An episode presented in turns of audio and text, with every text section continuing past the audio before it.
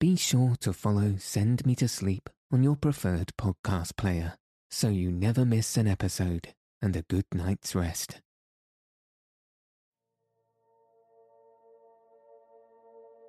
Good evening. Tonight, I'll be reading part one of Sherlock Holmes The Adventure of the Devil's Foot. So let your eyes fall heavy and your breath soften as we settle in for a peaceful night's sleep.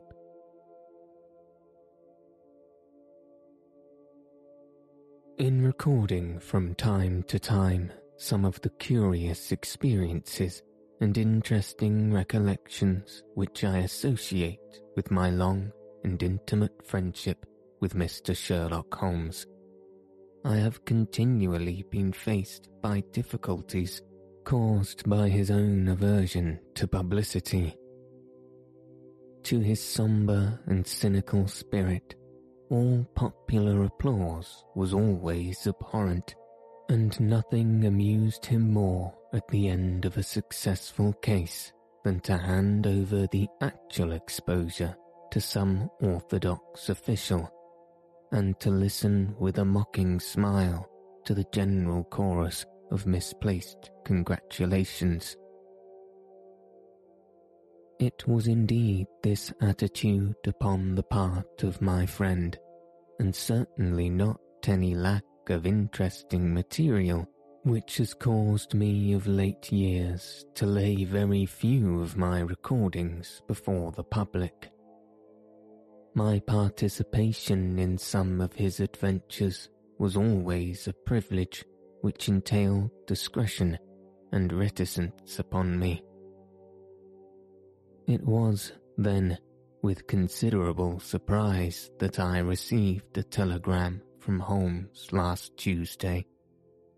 He has never been known to write where a telegram would suffice, in the following terms.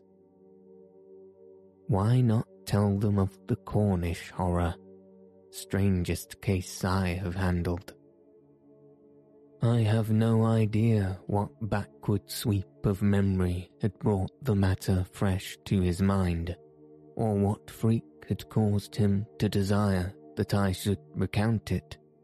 But I hasten, before another cancelling telegram may arrive, to hunt out the notes which give me the exact details of the case and to lay the narrative before my readers. It was, then, in the spring of the year 1897, that Holmes's iron constitution showed some symptoms of giving way in the face of constant hard work, a most exacting kind, aggravated, perhaps, by occasional indiscretions of his own.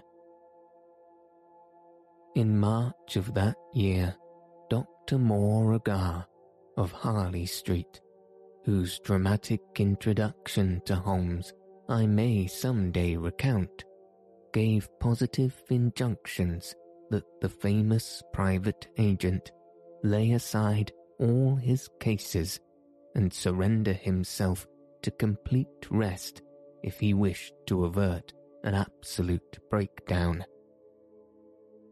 The state of his health was not a matter in which he took the faintest interest, for his mental detachment was absolute.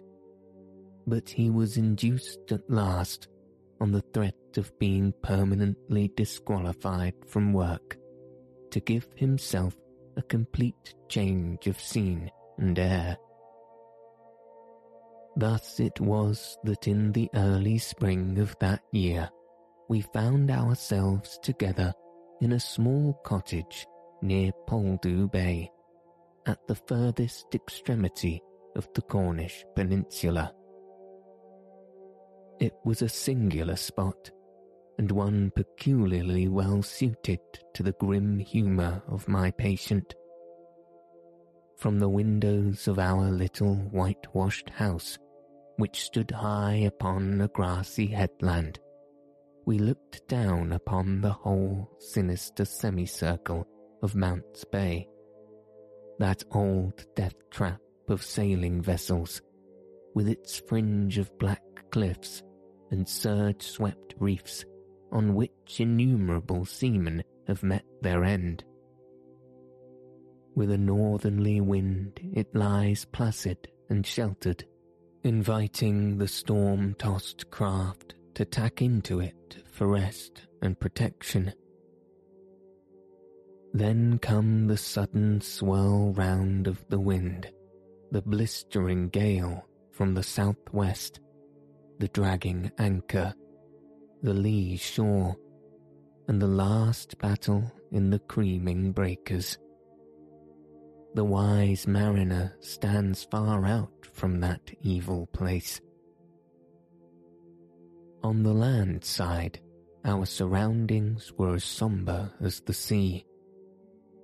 It was a country of rolling moors, lonely and dun-coloured, with an occasional church tower to mark the site of some old world village.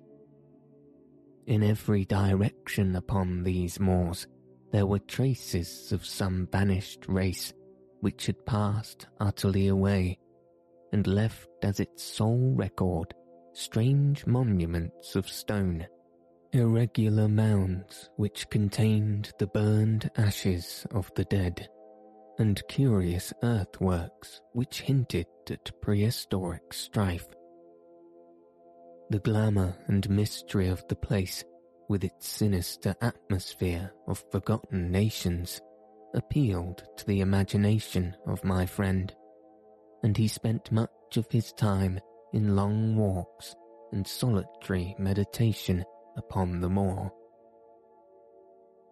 The ancient Cornish language had also arrested his attention, and he had, I remember, conceived the idea that it was akin to the Chaldean and had been largely derived from the Phoenician traders in tin. He had received a consignment of books upon physiology and was settling down to develop this thesis when suddenly, to my sorrow and to his unfeigned delight, we found ourselves, even in that land of dreams, plunged into a problem at our very doors which was more intense, more engrossing, and infinitely more mysterious than any of those which had driven us from London. Our simple life and peaceful, healthy routine were violently interrupted, and we were precipitated into the midst of a series of events which caused the utmost excitement not only in Cornwall, but throughout the whole west of England. Many of my readers may retain some recollection of what was called at the time the Cornish horror, though a most imperfect account of the matter reached the London press. Now, after thirteen years, I will give the true details of this inconceivable affair to the public. I have said that scattered towers marked the villages which dotted this part of Cornwall. The nearest of these was the hamlet of Tredannick Wollas, where the cottages of a couple of hundred inhabitants clustered round an ancient moss-grown church. The vicar of the parish, Mr. Roundhay, was something of an archaeologist, and as such, Holmes had made his acquaintance he was a middle-aged man, portly and affable, with a considerable fund of local lore. At his invitation, we had taken tea at the vicarage and had come to know, also, Mr. Mortimer Tregennis, an independent gentleman who increased the clergyman's scanty resources by taking room in his large, straggling house the vicar, being a bachelor, was glad to come to such an arrangement, though he had little in common with his lodger, who was a thin, dark, spectacled man with a stoop which gave the impression of actual physical deformity. I remember that during our short visit we found the vicar garrulous, but his lodger strangely reticent, a sad-faced, introspective man, sitting with averted eyes, brooding apparently upon his own affairs. These were the two men who entered abruptly into our sitting room on Tuesday, March the 16th, shortly after our breakfast hour, as we were smoking together, preparatory to our daily excursion upon the moors. Mr. Holmes, said the vicar in an agitated voice, the most extraordinary and tragic affair has occurred during the night. It is the most unheard of business. We can only regard it as a special providence that you should chance to be here at this time, for in all England you are the one man we need. I glared at the intrusive vicar with no friendly eyes, but Holmes took his pipe from his lips and sat up in his chair like an old hound who hears the view holler. We waved his hand to the sofa, and our palpitating visitor, with his agitated companion, sat side by side upon it. Mr. Mortimer Tregennis was more self-contained than the clergyman, but the twitching of his thin hands and the brightness of his dark eyes showed that they shared a common emotion. Shall I speak or you? he asked of the vicar. Well, as you seem to have made the discovery, whatever it may be, and the vicar to have had it second hand, perhaps you had better do the speaking, said Holmes. I glanced at the hastily clad clergyman with the formally dressed lodger seated beside him, and was amused at the surprise which Holmes's simple deduction had brought to their faces. Perhaps I had best say a few words first, said the vicar, and then you can judge if you will listen to the details of Mr. Tregennis or whether we should not hasten at once to the scene of this mysterious affair.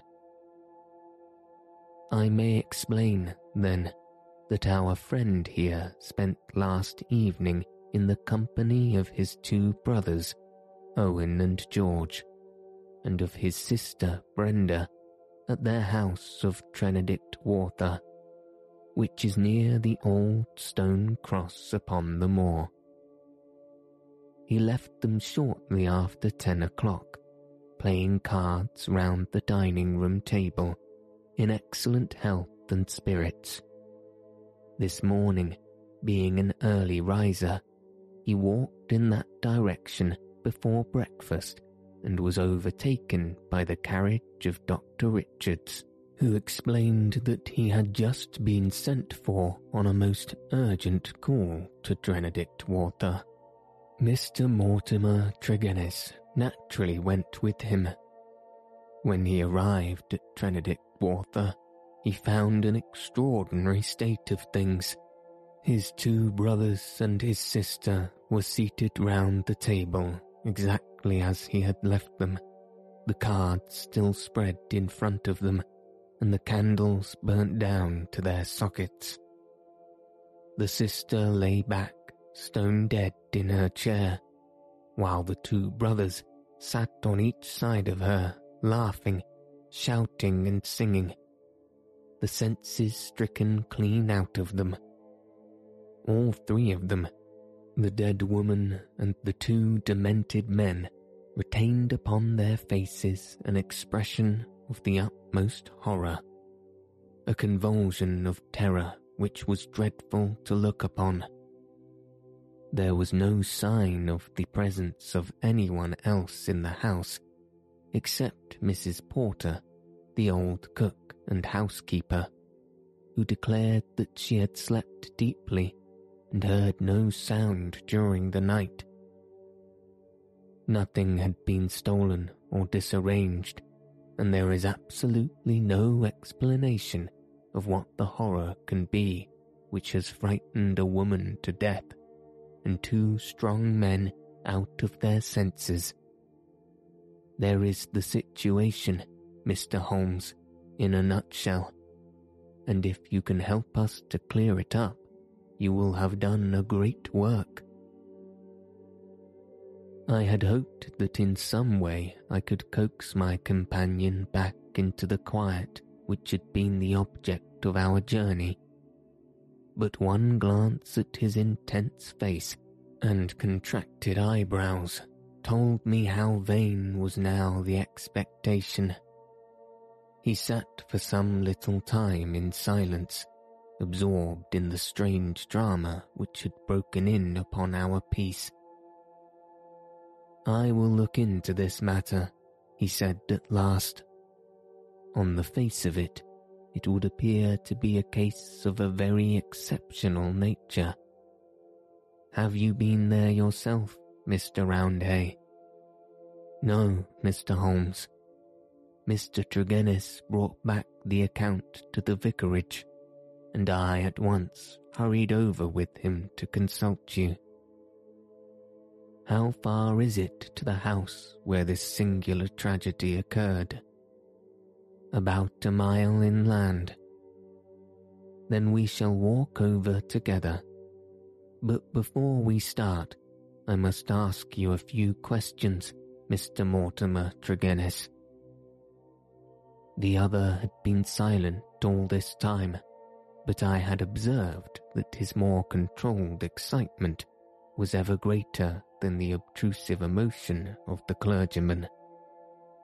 He sat with a pale, drawn face, his anxious gaze fixed upon Holmes, and his thin hands clasped convulsively together. His pale lips quivered as he listened to the dreadful experience which had befallen his family, and his dark eyes seemed to reflect something of the horror of the scene. Ask what you like, Mr. Holmes, said he eagerly. It is a bad thing to speak of, but I will answer you the truth. Tell me about last night. Well, Mr. Holmes, I supped there, as the vicar has said, and my elder brother George proposed a game of whist afterwards. We sat down about nine o'clock. It was a quarter past ten when I moved to go. I left them all round the table, as merry as could be. Who let you out? Mrs. Porter had gone to bed, so I let myself out. I shut the hall door behind me. The window of the room in which they sat was closed, but the blind was not drawn down. There was no change in the door or window this morning, or any reason to think that any stranger had been to the house. Yet there they sat, driven clean mad with terror, and Brenda lying dead of fright, with her head hanging over the arm of the chair. I'll never get the sight of that room out of my mind so long as I live. The facts, as you state them, are certainly most remarkable said Holmes. I take it that you have no theory yourself which can in any way account for them. It's devilish, Mr. Holmes, devilish, cried Mortimer Tregennis. It is not of this world. Something has come into that room which has dashed the light of reason from their minds. What human contrivance could do that? I fear, said Holmes, that if the matter is beyond humanity, it is certainly beyond me. Yet we must exhaust all natural explanations before we fall back upon such a theory as this. As to yourself, Mr. Tregennis, I take it you were divided in some way from your family since they lived together and you had to room apart. That is so, Mr. Holmes, though the matter is past and done with. We were a family of tin miners in Redruth, but we sold our venture to a company and so retired with enough to keep us. I won't deny that there was some feeling about the division of the money, and it stood between us for a time. But it was all forgiven and forgotten, and we were the best of friends together. Looking back at the evening which you spent together, does anything stand out in your memory as throwing any possible light upon the tragedy? Think carefully Mr. Tregennis, for any clue which can help me. There is nothing at all, sir. Your people were in their usual spirits. Never better.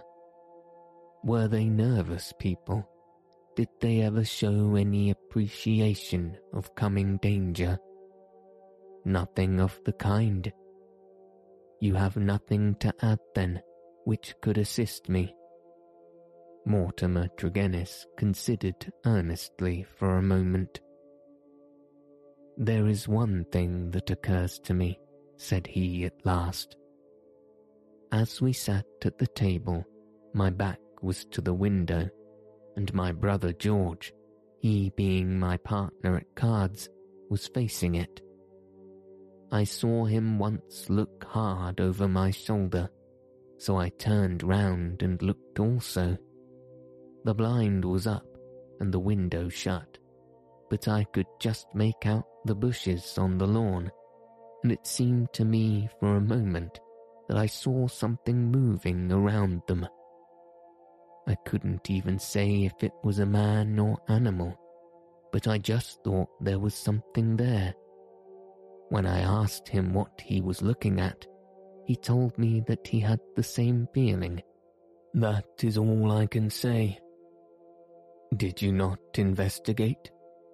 No, the matter passed as unimportant. You left them, then, without any premonition of evil. None at all. I am not clear how you came to hear the news so early this morning. I am an early riser and generally take a walk before breakfast. This morning I had hardly started when the doctor, in his carriage, overtook me. He told me that old Mrs. Porter had sent a boy down with an urgent message. I sprang in beside him and we drove on. When we got there, we looked into that dreadful room. The candles and the fire must have burned out hours before and they had been sitting there in the dark until dawn had broken. The doctor said Brenda must have been dead at least six hours. There were no signs of violence. She just lay across the arm of the chair with that look on her face. George and Owen were singing snatches of songs and gibbering like two great apes. Oh, it was awful to see. I couldn't stand it, and the doctor was as white as a sheet. Indeed, he fell into a chair in a sort of faint, and we nearly had him on our hands as well.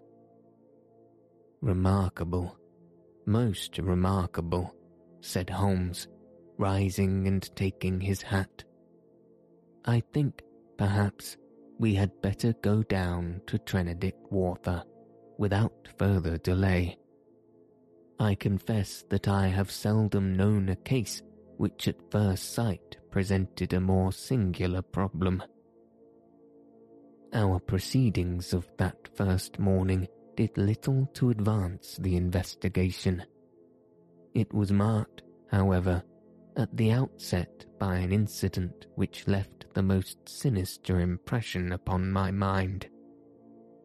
The approach to the spot at which the tragedy occurred is down a narrow, winding country lane. While we made our way along it, we heard the rattle of a carriage coming towards us and stood aside to let it pass. As it drove by us, I caught a glimpse through the closed window of a horrible, contorted, grinning face glaring out at us. Those staring eyes and gnashing teeth flashed past us like a dreadful vision. My brothers, cried Mortimer Tregennis, white to his lips. They are taking them to Helston.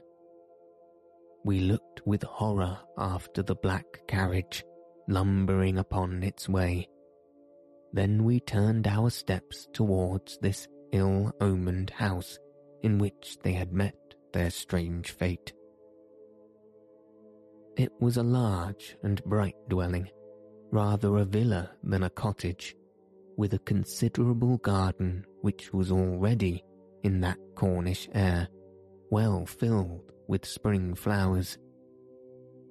Towards this garden the window of the sitting room fronted, and from it, according to Mortimer Tregennis, must have come that thing of evil which had by sheer horror in a single instant blasted their minds. Holmes walked slowly and thoughtfully among the flower plots and along the path before we entered the porch.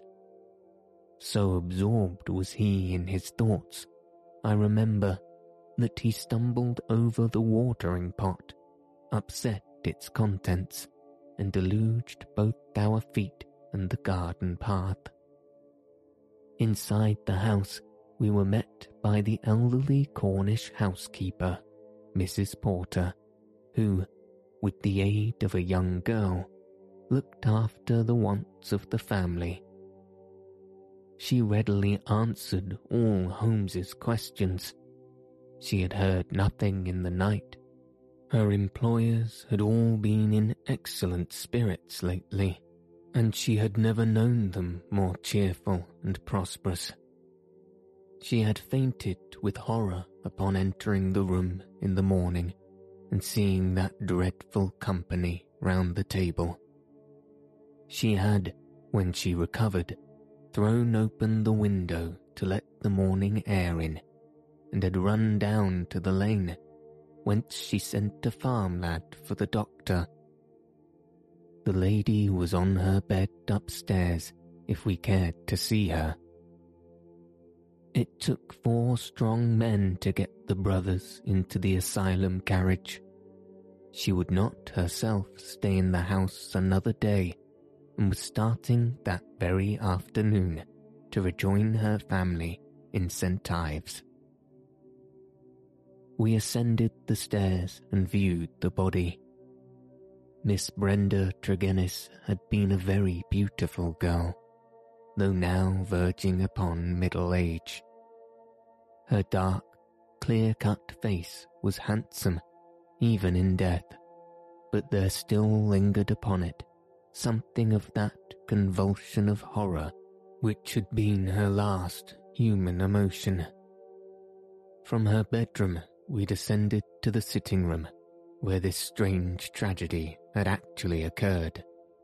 The charred ashes of the overnight fire lay in the grate. On the table were the four guttered and burned out candles, with the cards scattered over its surface. The chairs had been moved back against the walls, but all else was as it had been the night before. Holmes paced with light, swift steps about the room.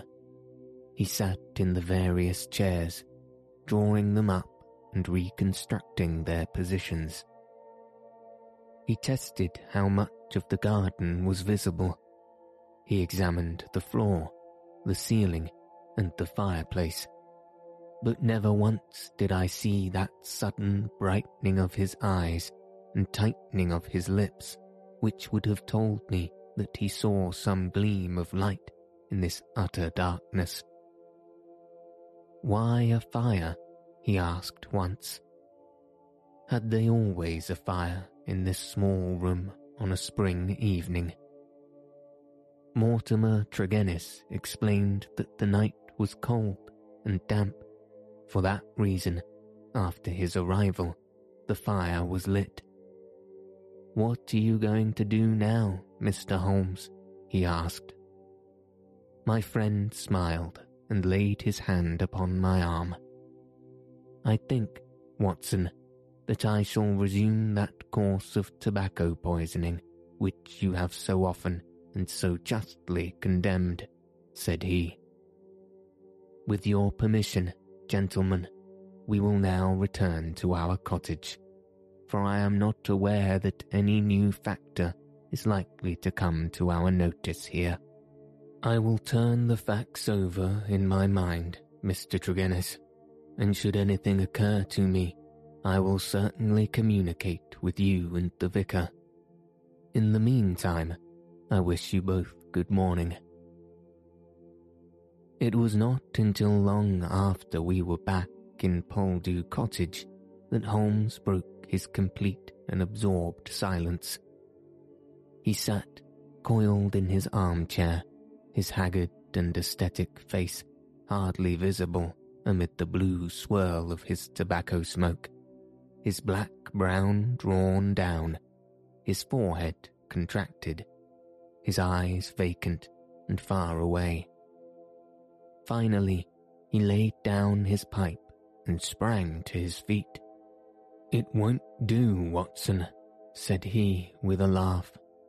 Let us walk along the cliffs together and search for flint arrows. We are more likely to find them than clues to this problem.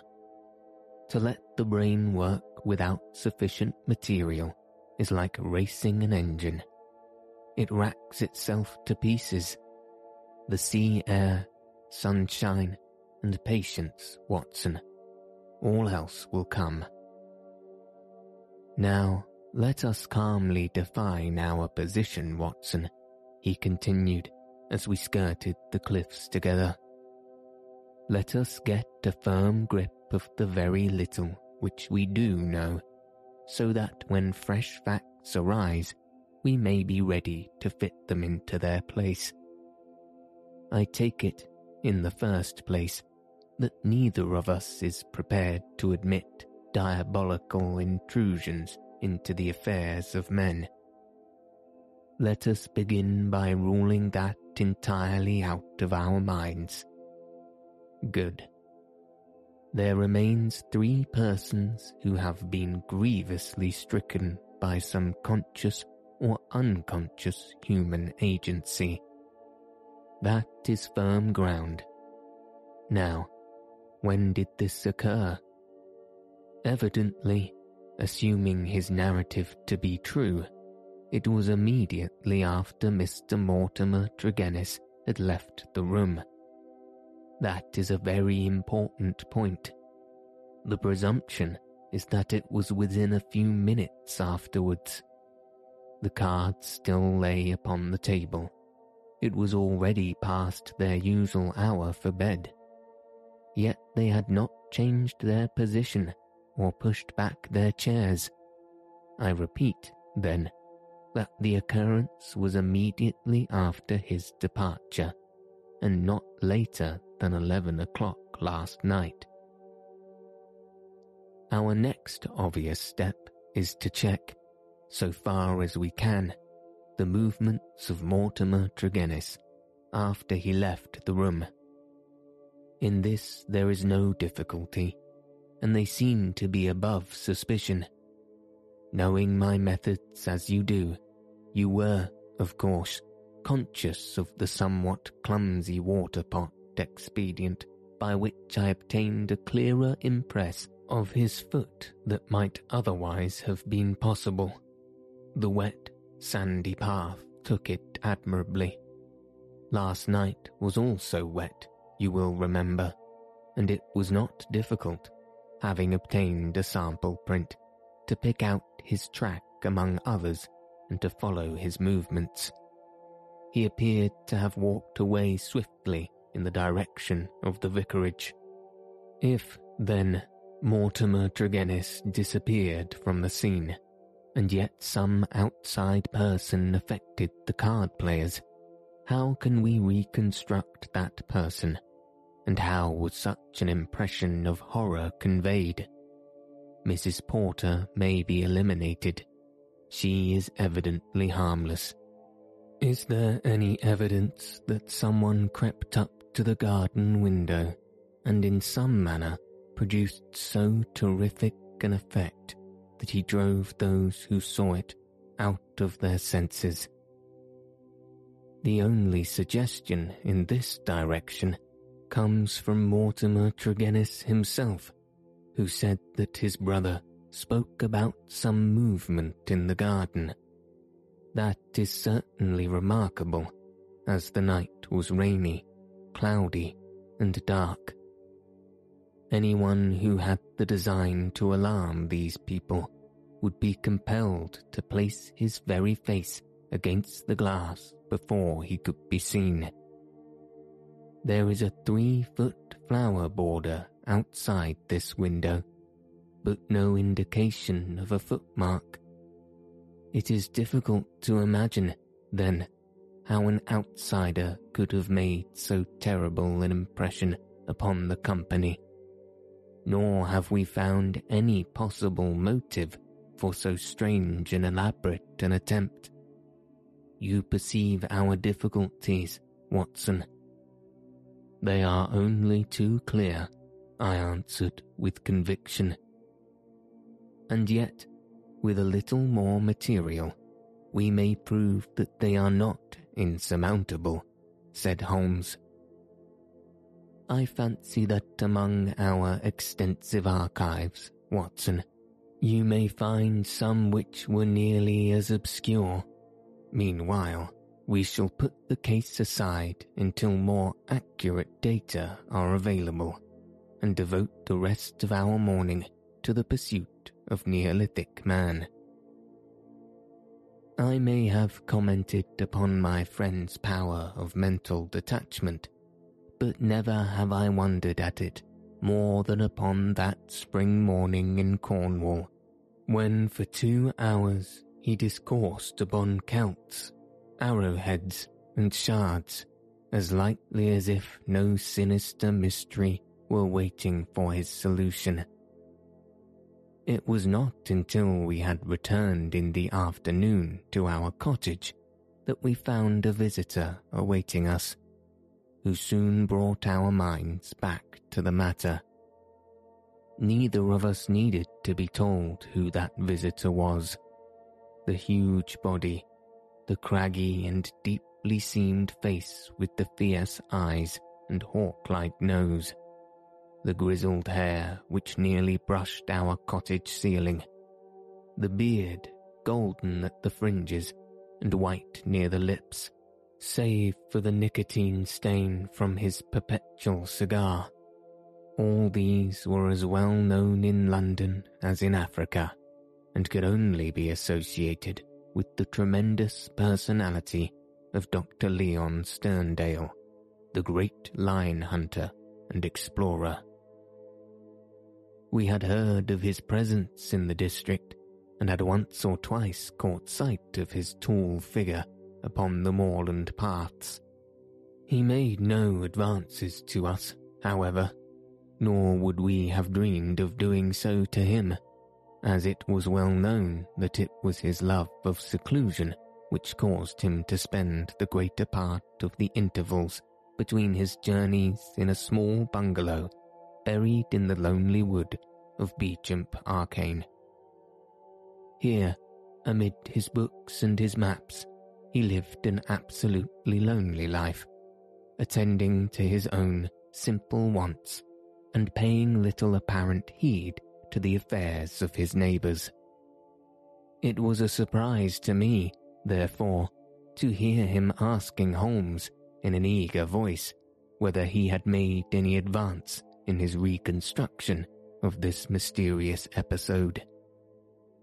The country police are utterly at fault, said he, but perhaps your wider experience has suggested some conceivable explanation. My only claim to being taken into your confidence is that during my many residences here, I have come to know this family of Tregennis very well. Indeed, upon my Cornish mother's side, I could call them cousins, and their strange fate has naturally been a great shock to me.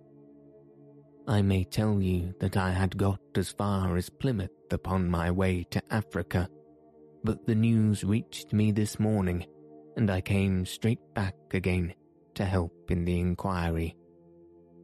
Holmes raised his eyebrows. Did you lose your boat through it? I will take the next. Dear me, that is friendship indeed. I tell you, they were relatives. Quite so. Cousins of your mother. Was your baggage aboard the ship? Some of it, but the main part at the hotel. I see. But surely this event could not have found its way into the Plymouth morning papers. No, sir. I had a telegram. Might I ask from whom? A shadow passed over the gaunt face of the explorer. You are very inquisitive, Mr. Holmes. It is my business. With an effort, Dr. Sterndale recovered his ruffled composure. I have no objection to telling you, he said. It was Mr. Roundhay, the vicar, who sent me the telegram. Thank you, said Mr. Holmes. I may say in answer to your original question that I have not cleared my mind entirely on the subject of this case, but that I have every hope of reaching some conclusion. It would be premature to say more. Perhaps you would not mind telling me if your suspicions point in any particular direction. No, I can hardly answer that. Then I have wasted my time and need not prolong my visit. The famous doctor strode out of our cottage in considerable ill humour, and within five minutes Holmes had followed him. I saw him no more until the evening, when he returned with a slow step and haggard face, which assured me that he had made no great progress with his investigation. He glanced at a telegram which awaited him and threw it into the grate. From the Plymouth Hotel, Watson, he said. I learned the name of it from the vicar, and I wired to make certain that Dr. Leon Sterndale's account was true. It appeared that he did indeed spend last night there, and that he has actually allowed some of his baggage to go on to Africa while he returned to be present at this investigation. What do you make of that, Watson? He is deeply interested. Deeply interested, yes. There is a thread here which has not yet grasped and which might lead us through the tangle. Cheer up, Watson, for I am very sure that our material has not yet all come to hand. When it does, we may soon leave our difficulties behind us. Little did I think how soon the words of Holmes would be realized, or how strange and sinister would be the new development which opened up an entirely fresh line of investigation. I was shaving at my window in the morning when I heard the rattle of hooves and, looking up, saw a dog cart coming at a gallop down the road. It pulled up at our door, and our friend, the vicar, sprang from it and rushed up our garden path. Holmes was already dressed, and we hastened down to meet him.